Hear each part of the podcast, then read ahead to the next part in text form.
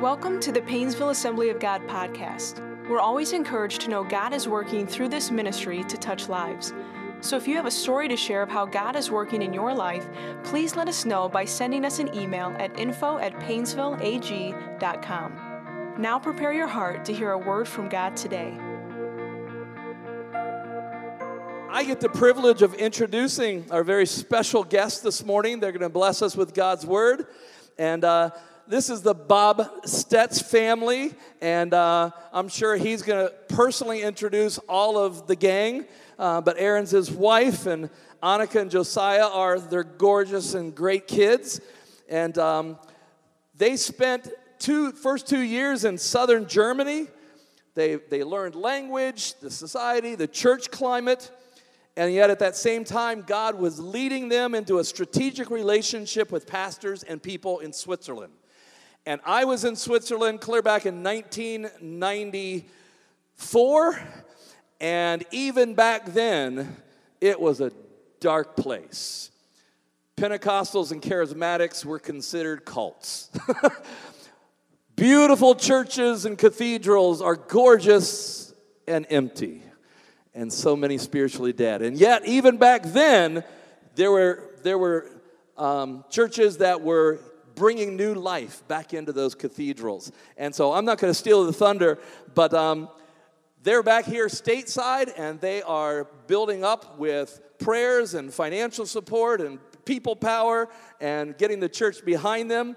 When they return to Switzerland, they're going to be planting churches and partnering with the Swiss Pentecostal Mission. And in very particular areas of what is a very dark part of Switzerland. So, with no further ado, I would like to welcome to the platform Mr. Bob Stetz.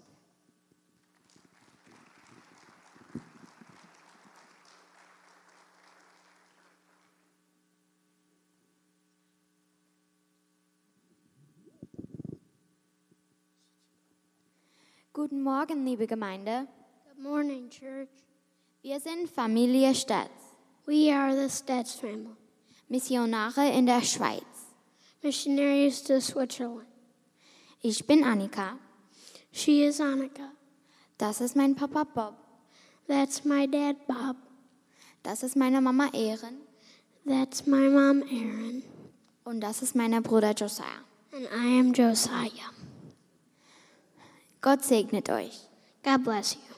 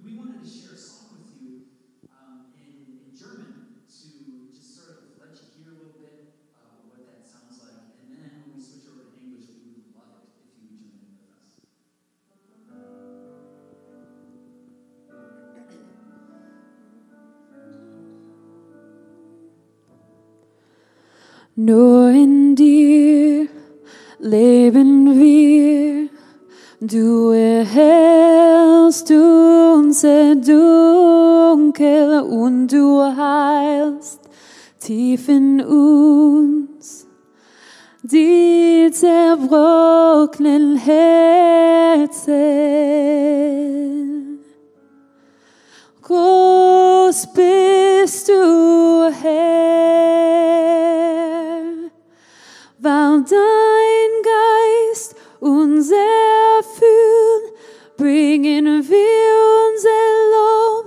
non dir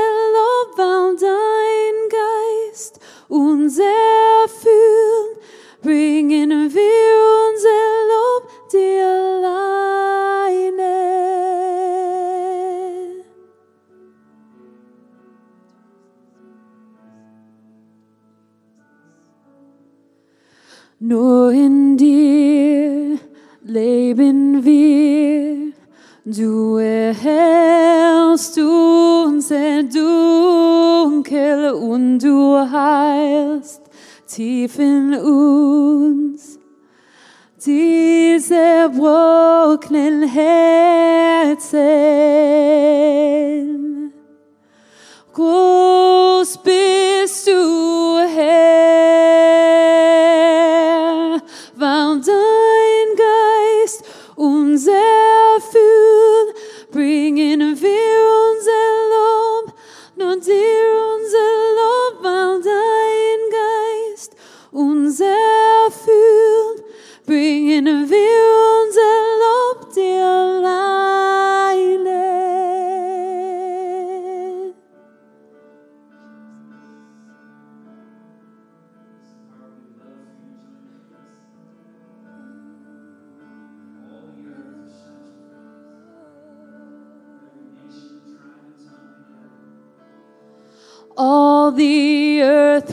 Shout your praise. Our hearts will cry. These bones will sing.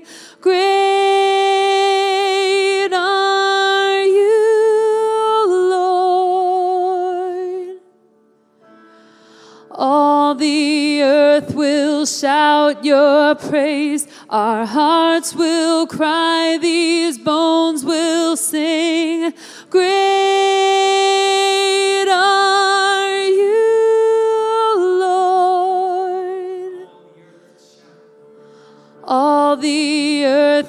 shout your praise. Our hearts will cry. These bones will sing. Great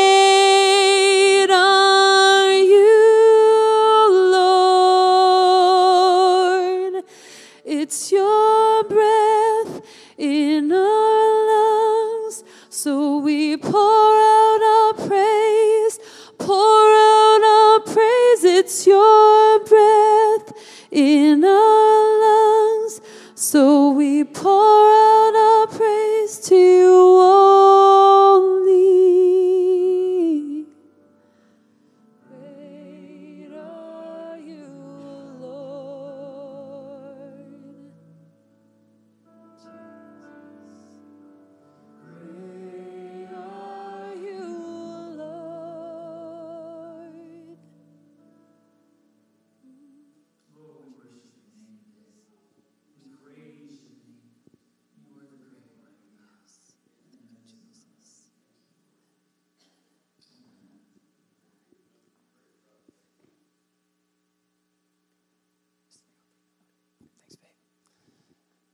Okay, before I get into this, I, I want to just say something the Lord was placing on my heart. Um, we sang that you are good in service there. Beautiful song there. And we just sang you are great. Um, these are these are two different, a couple different phrases that God's really been placing in my heart to really get deep in me. Um, the the one with you are good. You are good. There's a tagline to it. You are good, so I don't need to get my satisfaction anywhere else. And this, this was the sin that goes all the way back to Adam and Eve. She didn't believe that God was good, so she had to get her satisfaction. She had to get something from somewhere else because she, not because she sinned, there was a belief issue there. She didn't believe that God was good, so she had to get her satisfaction somewhere else. And then with God is great, I love this one. God is great, so I don't have to be in control. God is great, so I don't have to be in control. That helps a whole lot on the highway when people cut in front of you and you feel like, I need to tell this person that they are wrong in the way they are driving. No, God is great, so you don't have to be in control. And I know probably all of you, like, uh, never mind, I don't want to talk about how terrible of a husband I am, but there are times when I feel like I should correct my wife and let her know. let her know that she needs to be corrected and, and, and the way that she is acting is not right. Well, I can't control her very well. I can't control myself. So God is great, so I don't have to be in control. And besides, she's perfect anyway, so there's really nothing I can do anyway. So it's like, it's, it's a rough situation. Okay, that was free. That was not a part of what I was going to share, but I, I pray that somebody just wrote that down because that has helped me so many times. It's, sin is not the problem, belief is the problem. When we believe wrong about the Lord, then we end up, you know, God is good, so I don't have to get my satisfaction anywhere else. God is great, so I don't have to be in control. Those two right there. Okay, we're going to move on. Thank you so much for letting us be here today. This is, this is a beautiful church.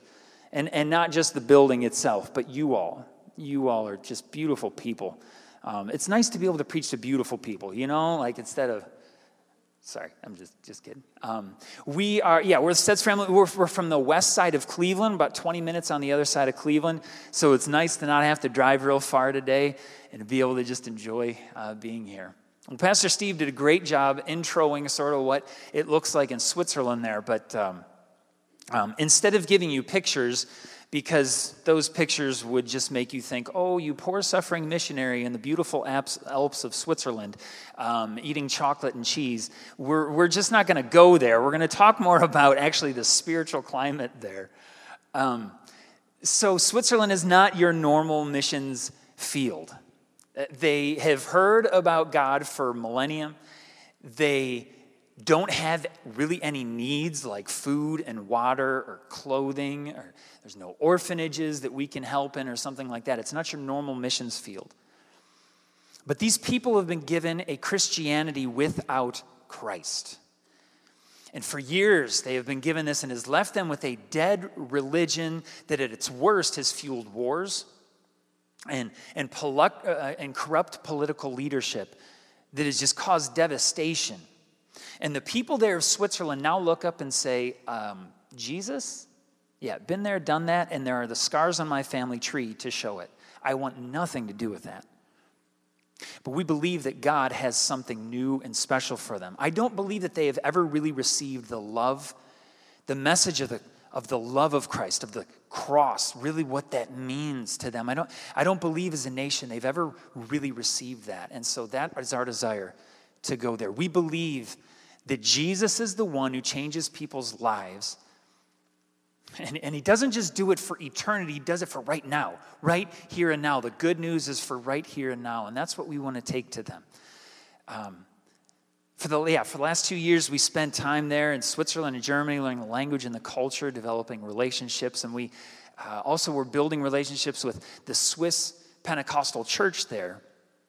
Um, and and there we met a friend named Matthias. He's a pastor in, in the mountains of Switzerland. And um, he asked me the one day when we met, he said, Okay, so why are why is a an American missionary here in Switzerland? What are you doing here? We were asking the same question. And you might be asking the same question too. See, we knew that God had called us there. That, that was not, a, there's no doubt there. I don't have the time to get into the whole story, but we knew that God had called us there. We had begun to see the needs, especially in the church, and see the needs in the people just walking around through cities. We, we saw that there was such a great need. We, we just didn't know what, how, why it would all work out. And so when, when Pastor Matthias asked me that question, I said, Hey, I know we're called here. I, I really just don't know why. I don't know what that's supposed to look like. That's when he got a smile on his face and responded and he said, Oh, I know why you're here. See, my wife and I have been praying for missionaries to come and help us plant churches. So sorry, you're here because of us. Now, there's so much that came together in that moment. And, and, and sort of to, to narrow it down, God has called us to partner with the Swiss Pentecostal mission the Swiss Pentecostal uh, churches over there in, in, Switzerland to plant churches where they don't exist. Um, with less than, well, with 3% of the people claiming Jesus is Lord over there. 3%. That means that 97% are not. there's so many places where the church does not exist. And so, what God has called us to do is to plant churches in small towns, and what they'll probably look like is home churches. These places where the church does not exist. And like Pastor Steve said, maybe there's a beautiful cathedral there, but the body of Christ, the gospel centered group of people who are living out their faith for Jesus, are not present there. And we believe that God wants to plant those churches, those home churches, and network them together so that they can do together what they can't do on their own. Now, we can't do this on our own either. There's no way. It's a country of eight and a half million people. There's no way that we can reach them on our own. We need your help. And so there's a couple prayer requests, a few prayer requests that I'd like to put up on the screen. And if any one of them sort of tugs on your heart, we pl- please be praying for us there. So, fir- first, and this is just a huge one, that God would open up the Swiss to the beauty of the gospel of Jesus, that He would just open up their eyes to, to what Jesus really did. Not what they've heard through history, but what, what He's really done. Would you pray that home churches would be established even now? There's, I was just talking to, to Matthias uh, a couple days ago on the phone, and they're, they're doing this. They're doing this already in a, a valley that's close by, bringing some house churches together, gathering them together. And would you pray that He continues to do that?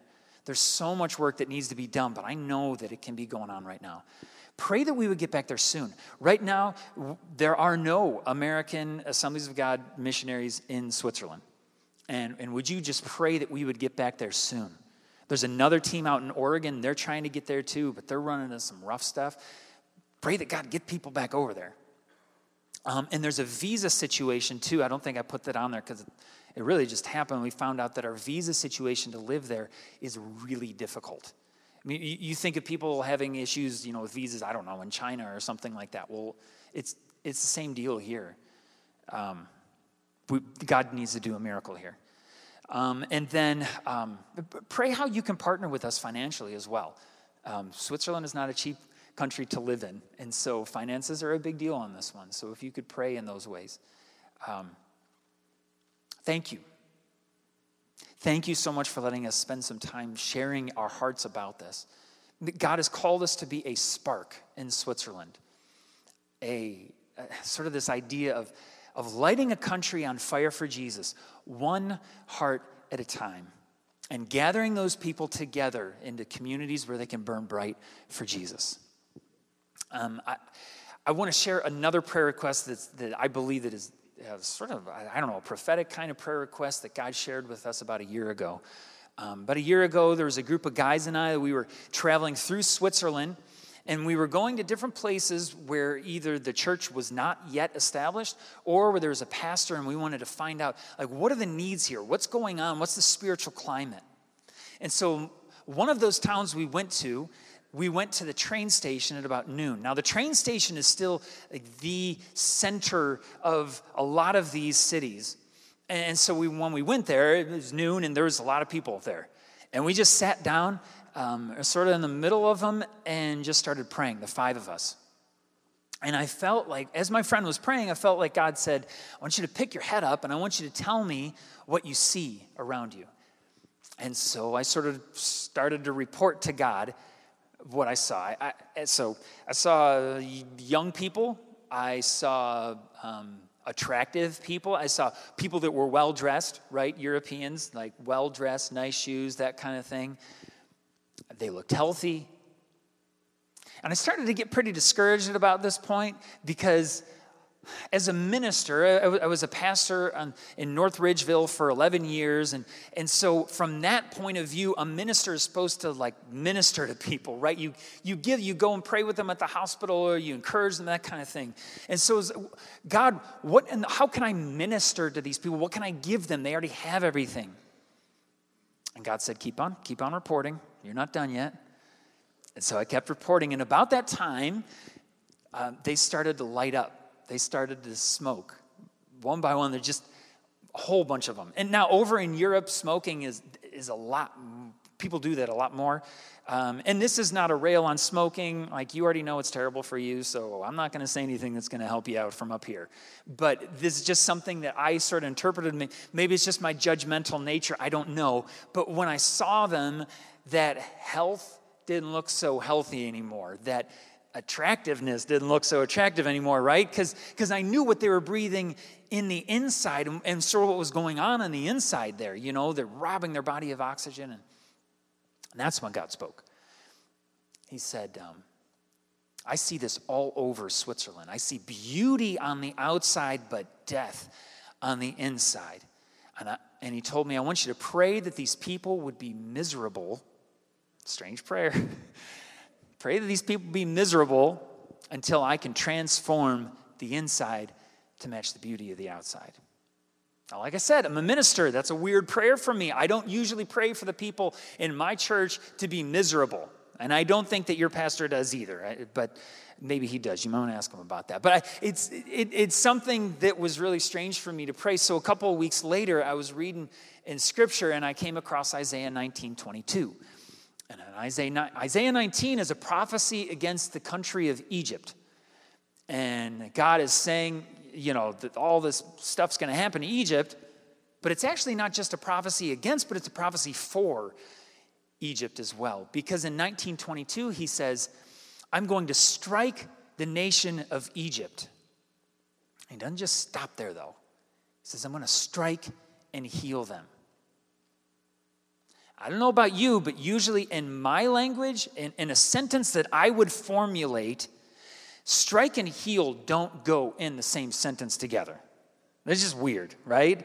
Like, I think, uh, you know, strike, wham, you know, they're on the ground, and then, oh, let me heal you. Like, that's, that's just sort of, um, is that schizophrenic or what? You know, that's just sort of like, that doesn't go together at all. But we're talking about God here, and God does things different than we do, right? He does things different than we do.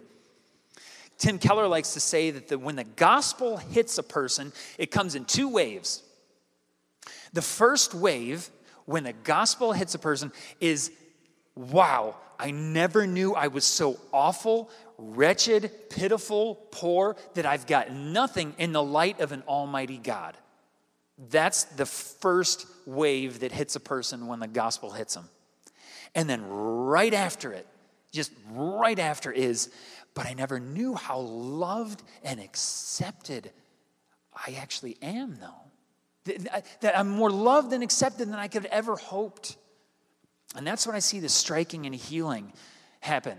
I see that a person is hit with the reality of who they actually are in light of a holy, awesome, mighty God who created everything. And and while they're struck laying on the ground saying, Oh, there's no hope for me whatsoever, God comes in and the Holy Spirit speaks and says, But you are more loved and accepted than you could ever dream. And that's what we're praying for for Switzerland. That they would be brought out of the, the comfort of their wealth, that fortified city around them, and that they would be brought and drawn out to see, whoa, this is how it really is. I need a Savior. So if you could be praying for us, that God would strike the country of Switzerland, that He would strike and heal them. That would be a wonderful partnership with us in that. Strange prayer. But I've asked some of my friends over there in Switzerland if it's okay if we pray that way, and they said that's okay. So um, oh, before, before I go on, after service, we have a table out in the back. There's a newsletter sign up sheet there. We send out an email newsletter once a month. If you want to be involved in that, we would love it. Uh, sometimes people write us back after we've sent that, and, and just a, a quick little, hey, we're praying for you, and then we can say hey how can we pray for you and it's just it's fun to keep that relationship alive that way so that's out there and also some different things like uh, the guys down here that picked up a, a um, a bookmark, and it's just different ways you can pray for all of Europe. Uh, some specific needs that are going on there, and some, some different things. So, yeah, if you want to see us after that, would be great. Um, I want to get into um, Acts chapter 10 today. So, if you want to turn there, I'm going to jump into this. Now, um, uh, John down here told me that um, I can preach as long as I want, but you guys are going to be leaving at 2. So, um, you know, we just want to make sure. Wait, was it two or tw- it's twelve? Tw- It was 12, he said. I'm sorry. So, okay, I guess you guys are leaving at 12, but um, um, yeah, I'm sorry. I'm, I'm not going to go on forever and ever. But I really want to talk to you from Acts chapter 10 today. And before we get there, let's, I sort of just want to talk about where I've sort of come from. Um, I- uh, so, Christian kid, grew up in a Christian home. Uh, at the age of five, I started going to a elementary school that was at the church. Uh, six days a week, I found myself in the same church building. Uh, then, when I was about, you know, in the seventh grade, ended up going out to middle school, public middle school, and high school. Never really fit in with anybody there. Uh, never really got close to anyone there because it's like these are the people that you really shouldn't be hanging out with. So I, I hung out a lot with the kids in the youth group, and that's where I really felt at home. And, and then uh, going to, to college at a Christian university. After that, I spent one year over in Europe, eh, but then came back to America and got hired in on a church, and so I was on staff there, and whew, I was in the church a whole lot. And, and very little time for people that were outside of the church, just being honest yeah, we would get to know our neighbors there, but it, it was not in a, a real close way. We, we, just didn't get to really, I mean, we, you know, we would talk to them for sure and help them out with some things, but it was very limited compared to the amount of time that I spent with, with Christians. Um, see, here, okay, then, then we got to, to Europe and it was a little bit easier because it was harder to, harder to find Christians to hang out with. Um, I don't know if you can see this from back there, um, but this, uh, this sort of represents, I don't know if you can see the white and the red beads there, way back there. I can like just sort of run around the room and show it to you. Um, but this, 25% of the people in America would say that they're uh, a born again Christian that they are, that they believe that Jesus rose from the dead and that they that, that he is alive in them, making them a new creation. And so that would represent the white beads in here. Um, a lot, lot of work to go, right? There's a, there's a lot of red in there still. But you see that it's easier. I mean, it's, it's okay, like the distance to get from a red to a white there's maybe you know a friend of a friend or something that, that's a christian if they don't have a friend that's a christian. So over there in, in switzerland it's more like this where it's 3% that are born again christians. So it takes a lot more to get from the red to the white. There's a lot of people who don't have a friend of a friend of a friend of a friend who's actually a christian. It's, they, how, how would they ever hear at all about what it really means to follow christ so, getting over there to, to Europe, we found some more ways that were easy to, to get a, around non Christians. Uh, for one, I wasn't on staff at a church 50 hours a week. I, did, I mean, I honestly, when we first got over there, I was like, what in the world do I do? I'm, I'm just, yeah, just being honest there. What in the world do I do? I don't speak the language, I don't know the culture, nobody really cares what I have to say. Uh, so that, that took a while. And so we found different ways to get involved. So we had to go to language school. And when we were around language school, man, we were with people. We'd be in like a group of 10, 12 people at a time. We'd go to school four days a week, and um, we would be around them. And, and, okay, so let's say there's 12 people in our group there in the language school. Th- there'd be 12 nations represented among those 12 people there trying to learn German there. It was, it was incredible. And, and the different perspectives and different thoughts about life and Christianity were amazing. Actually, our teacher, she was, uh, she was studying philosophy. She was getting her doctorate and she was writing her thesis on Nietzsche. And, and so she was, she's an atheist, like she didn't believe in God. And she was also a lesbian. And so it was really interesting getting to know her and her thoughts about things and actually um, the first time that I got to speak and, and preach in German, I needed a whole lot of help translating that sucker. So I wrote it out in English, word for word, and I asked my teacher if she could translate it for me. So that was sort of fun. Um, just getting her walking through that. You, you know, it, there was no hostility at all. I mean, it was, but they were good conversations. It was wonderful. Um, but I failed because I didn't invite her to hear me give the sermon. I, it's just like, ah, oh, man, I really messed that up because I wasn't really used to being around non Christians. Um, I got to join a volleyball team. And on that volleyball team, uh, we would play once a week and with people from just the town there and all sorts of different thoughts and beliefs coming out of there. My one friend, Peter, he was an atheist. And for him, it blew his mind away that I was a guy that actually believed that God existed. He had friends that were pastors. And he said, Okay, I got friends that are pastors and they, they don't believe. This is really weird that you're a pastor that actually believes. What? Wait, what? There's pastors that don't believe? Yeah, there's pastors over there that it's totally a, a humanistic kind of message that they give week in and week out. The cross has nothing to do with it because they don't believe that God actually exists. And Peter knew this. So, so he was really drilling me. He was like, You really believe this? No, seriously. It was fun getting around non Christians, but for so much of my life, I wasn't around them. And I wonder if that's where some of you find yourself as well. I'm really good at getting around church people and Christian people, but trying to actually get around people who don't know Jesus, that's just hard. I'm right there with you, right there with you. And I, and I want to talk about this today because I think Peter was the same exact way. Eh, but he would say that he was around Jews all the time and never around Gentiles. And in Acts chapter 10, what we see here, um, we see a, a man who, who let's, let's, just go through Peter's life a bit. You know, grew up a good Jewish boy. He, he probably could recite the first five books of the Old Testament. And that wasn't even good enough for him to be able to hang out with the rabbi. So Jesus comes along and, and grabs this reject fisherman and says, Come on, I'll make you a fisher of men. They go and they spend most of their time ministering to Jewish people. And there, was one time when they go over and they meet, they see that woman in the well, and a woman, not, she's not in the well, she's at the well, and Jesus is, is speaking to her, and, and Jesus says, uh, you know, he's, he's having a great conversation with them. The disciples aren't there. And when the disciples come back, they're like, uh, Jesus, you're talking with somebody who's not a Jewish person, and she's a woman. Don't know if you realize that, but you should not be doing that at all. That's, that's Peter. That, that's, what, that's his world.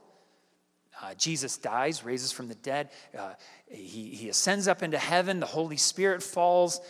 And then we have sort of the beginning of the early church. And in Acts there. And but the early church is not to the Gentiles, to the people outside of Judaism, it's only to Jews. And that's where we're at in Acts chapter 10.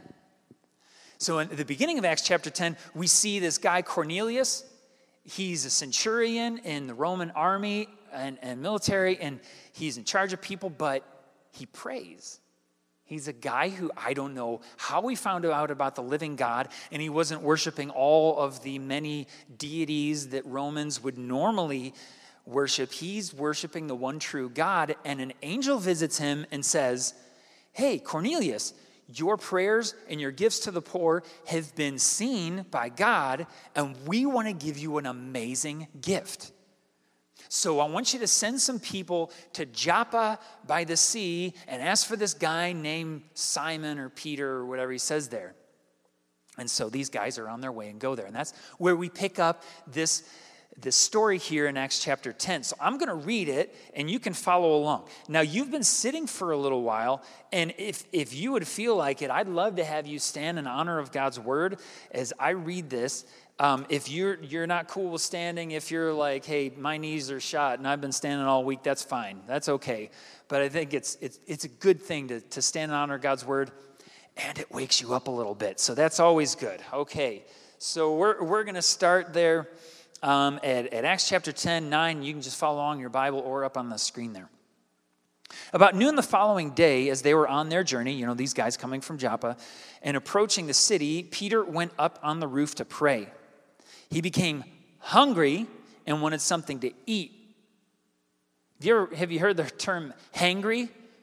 We use that for my son a lot. My son gets hangry, and we're getting close to that time, about noon, where he starts to just lose it because he's getting hungry. And I don't know if Peter was there, but I think it's notable to, you know, to say he's getting hungry. Um, and while the meal was being prepared, he fell into a trance. He saw heaven open and something like a large sheet being let down to earth by its four corners. It contained all kinds of four footed animals, as well as reptiles and birds. Remember, good Jewish boy, very strict eating restrictions uh, there on his, on his life and his whole life. And verse 13 Then the voice told him, Get up, Peter, kill and eat. Go here. Peter responded, as a good Jewish boy should. Surely not, Lord, replied Peter. I have not eaten anything impure or unclean. The voice spoke to him a second time Do not call anything impure that God has made clean. Now, this happened how many times? Three times. Anything else happened to Peter in his life? Three times. All right? It seems like Peter was a little hard headed, but hey, aren't we all at times? This happened three times, and immediately the sheet was taken back to heaven. Verse 17, while Peter was wondering about the meaning of this vision, like, what in the world was that?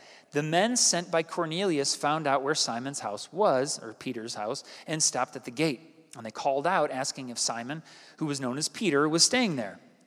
While Peter was still thinking about the vision, the Spirit said to him, because he still didn't understand what this meant, He's, he still didn't know what to do with this vision that he saw, and it happened three times, so it must mean something.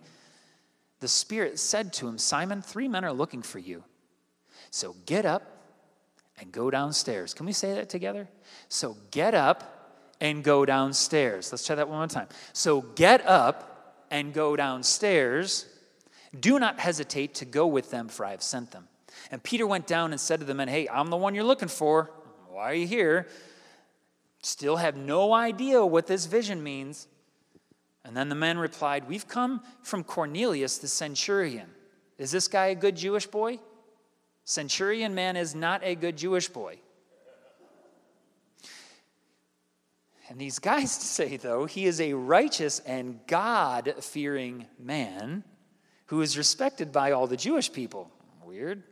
A holy angel told him to ask you to come to his house so that he could hear what you have to say.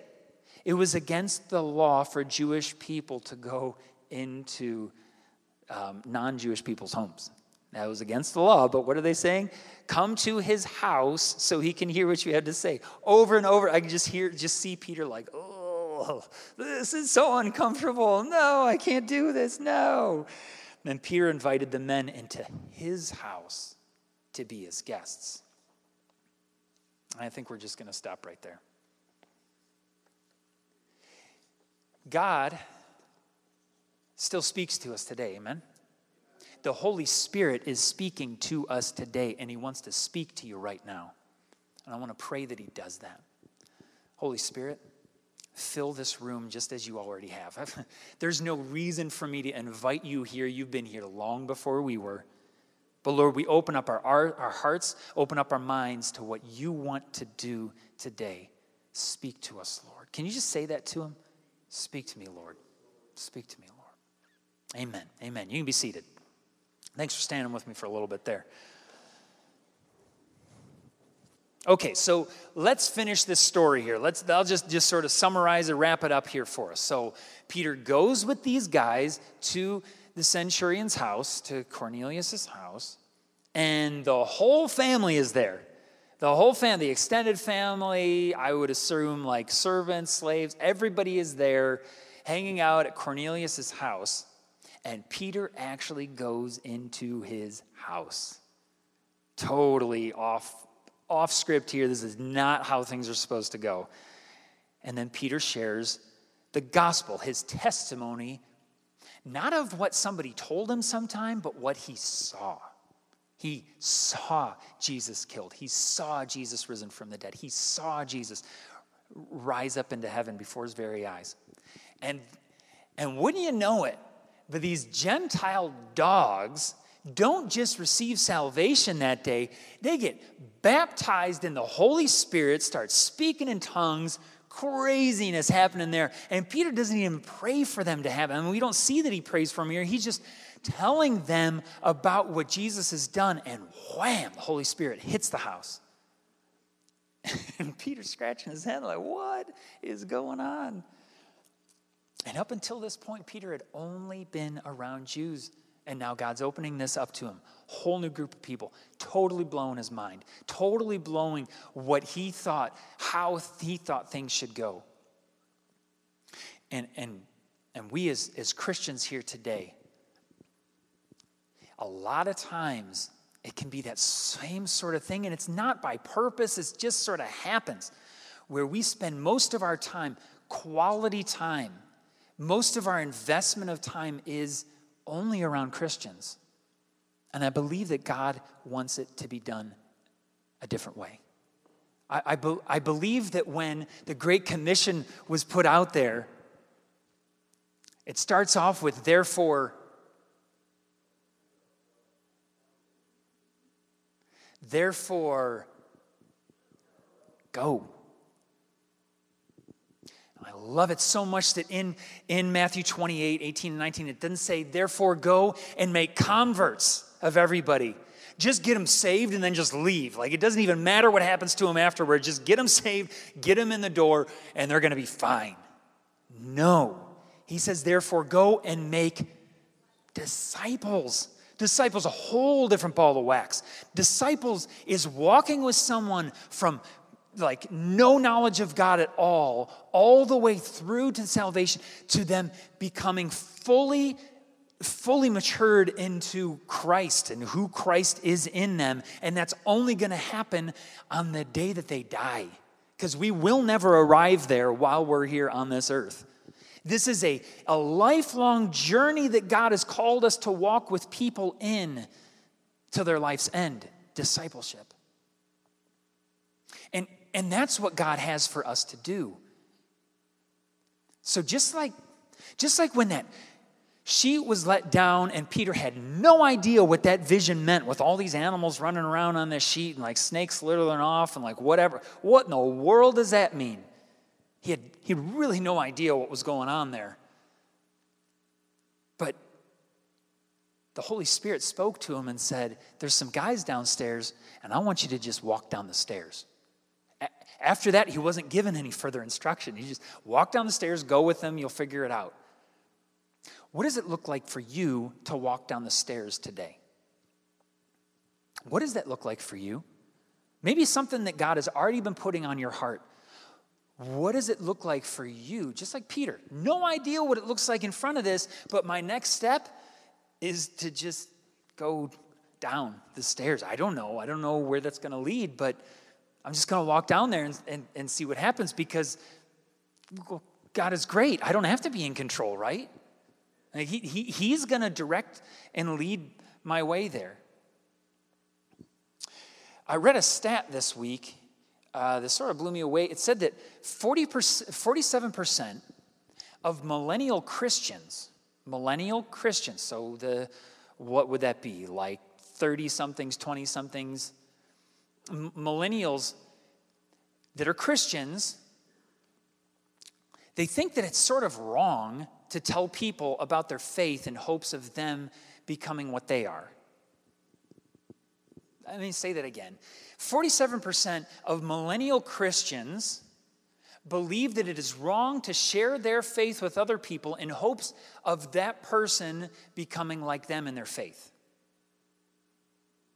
Half of the church between 30, around 30 and 20, those, those ages, 30s and 20s, is starting to think, you know what? Their worldview is just as valid as mine. They've, they've got just as much uh, truth as, as, as I do. Who am I to say that my truth is better than their truth? Because it's all relative, right? Like your truth is your truth, my truth is my truth, and like it doesn't. That's what's going on right now instead of Jesus is the truth, the life, and the way. That, that, that, that's the truth there. Whether, whether we want to agree with it or not, that's the, universal truth that God has established that Jesus is the way, truth, and life, whether we agree with it or not. But this, this is getting to a scary place here where if, if, if these people don't even believe that it's right to go out there and tell people about Jesus, well, what about the people that do believe that it's good, but they're not doing it? Church is in a rough spot. But I tell you what, if, if people grab on a, a hold of this and they say, you know what, Lord, I'm going to walk down the steps into what you have for me. I don't know what it looks like, but I know I need to get somehow around non believers and start discipling. Well, then our church just doubled if, if, if, if one person, if everybody takes on one person.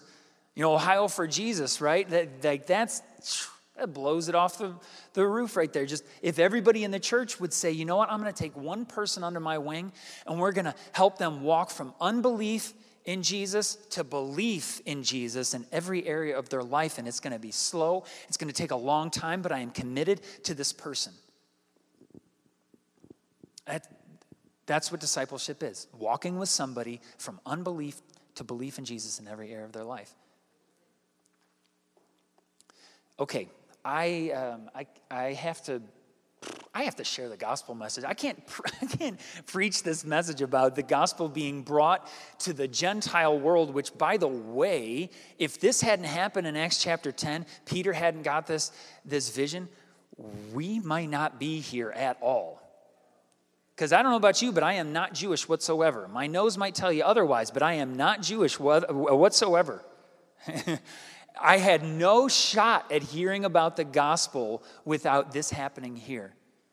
And I believe that God wants to speak to somebody today about something crazy off the wall that sounds ridiculous about how to reach people for Jesus and how to get into relationship with them. But I need to talk about the gospel, what, what, it is. So, so, what does Peter share with these people that totally opens them up to this whole new world? So, in Acts chapter 10, verse 39 and 41, this is just a few verses after this. This is, this is the gospel message that Peter shares with Cornelius and his household verse 39 through 41. We are witnesses of everything he did in the country of the Jews and in Jerusalem. They killed him by hanging him, Jesus, on a cross, but God raised him from the dead, and on the third day, he caused him to be seen. He was not seen by all the people, but by witnesses whom God had already chosen. Witnesses here. And by us who ate and drank with him after he rose from the dead. That is so cool that he puts that in there because people could say, well, it's just a ghost. It was just a ghost that you saw. It wasn't really, I don't I mean, it wasn't really somebody being raised from the dead. No, ghosts don't eat like if they, you know, they would just fall right out. Like he ate with them and drank with them. And yet at the same time, he could sort of like walk through walls. It's like, I, I, I don't, I don't have any category for that just that God did something incredible by bringing life into a, into a dead man. And Peter says, We are witnesses of this. Like, I saw this happen. I walked with him for three years, and then they took him and they crucified him, and then he rose from the dead. I saw this with my own eyes. Now, these guys died for what they saw. They didn't, hmm, they didn't die for their faith, the disciples, the apostles, these 500 people who, who saw Jesus rise from the dead there in, in 1 Corinthians 15. These 500 people, they saw Jesus, and what did they get for it? Persecution and death. There was nothing in it for them at all, except for being hung upside down for Peter, except for being burned in hot oil like John, being burned at the stake, you name it. These guys died for it because they wouldn't squeal. If you've been like a like in high school or something, you pull a prank, or maybe you you there's a group of you your friends and you you do this thing, or maybe you cheat or something, something, and you get called into the office and there's a group of you, and somebody is gonna squeal when the pressure is put on there and say, Yeah, that didn't really happen that way. Um, we did cheat. I'm so sorry, but please. And that's for getting like expelled for three days. Ooh, I can't go to school for three days, you know? But people are gonna squeal when that happens. But, but when death is on the line and torture is put on the line, I'm gonna squeal if, if, I, if it really didn't happen the way it did, but these guys didn't. These guys were witnesses.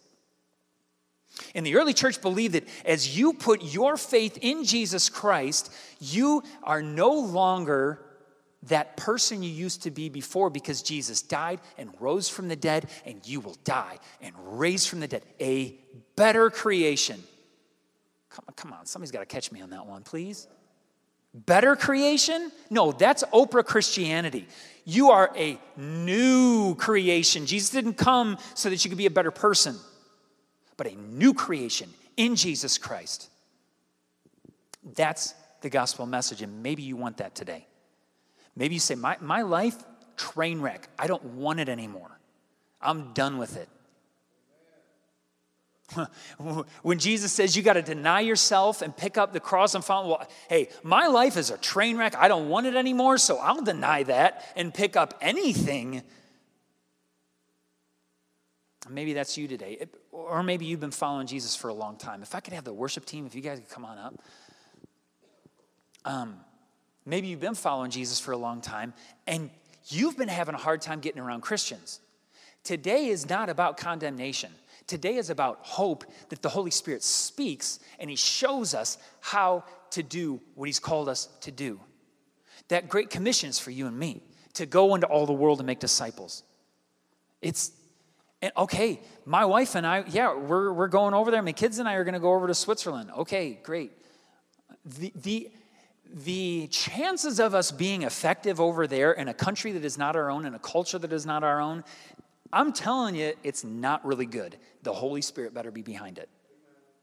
But you all know the language, you know the culture, you're around people. Speak life. Listen to the Holy Spirit. What does it look like for you to walk down the stairs? What does it look does, does it look like just befriending that person that you see and you, you don't really know them and you're not really sure where that's going to go? What's he saying to you today? Does it, does it look like going to a different country? I don't know. I got a friend over there in Switzerland right now that says, I need somebody to help me plant a church. I don't have anybody. And that's all over the world. What, what, what does it look like for you to, I don't have the 20 year plan. I really don't know where this is going. But I want what God has for me. I, I, would love it if the team could just play real quietly for just a couple minutes. And I want to just take a moment and just listen. And just breathe in and out. And say, Lord, what do you have to say? Just, Lord, what do you have to say to me? And if we could just take a couple minutes in that and worship team, if you want to lead us in a chorus or something after that. And just something that I've started doing a lot lately is just a, a, a, prayer that I pray throughout the day. And I say, Thank you, Lord, for speaking to me. Is there anything that you want to say right now? First of all, by saying, Thank you, Lord. Thank you, Lord, for speaking to me. Sometimes we get to that point where, like, God never speaks to me. He never speaks. I never hear him at all. Well, that's not really a good place to start when you're trying to hear from the Lord. Okay? But if you thank Him you thank Him. God, thank you for speaking to me. Thank you for speaking to me. Is there anything you have to say to me right now? Maybe that's the prayer you have today. So let's just take a couple minutes.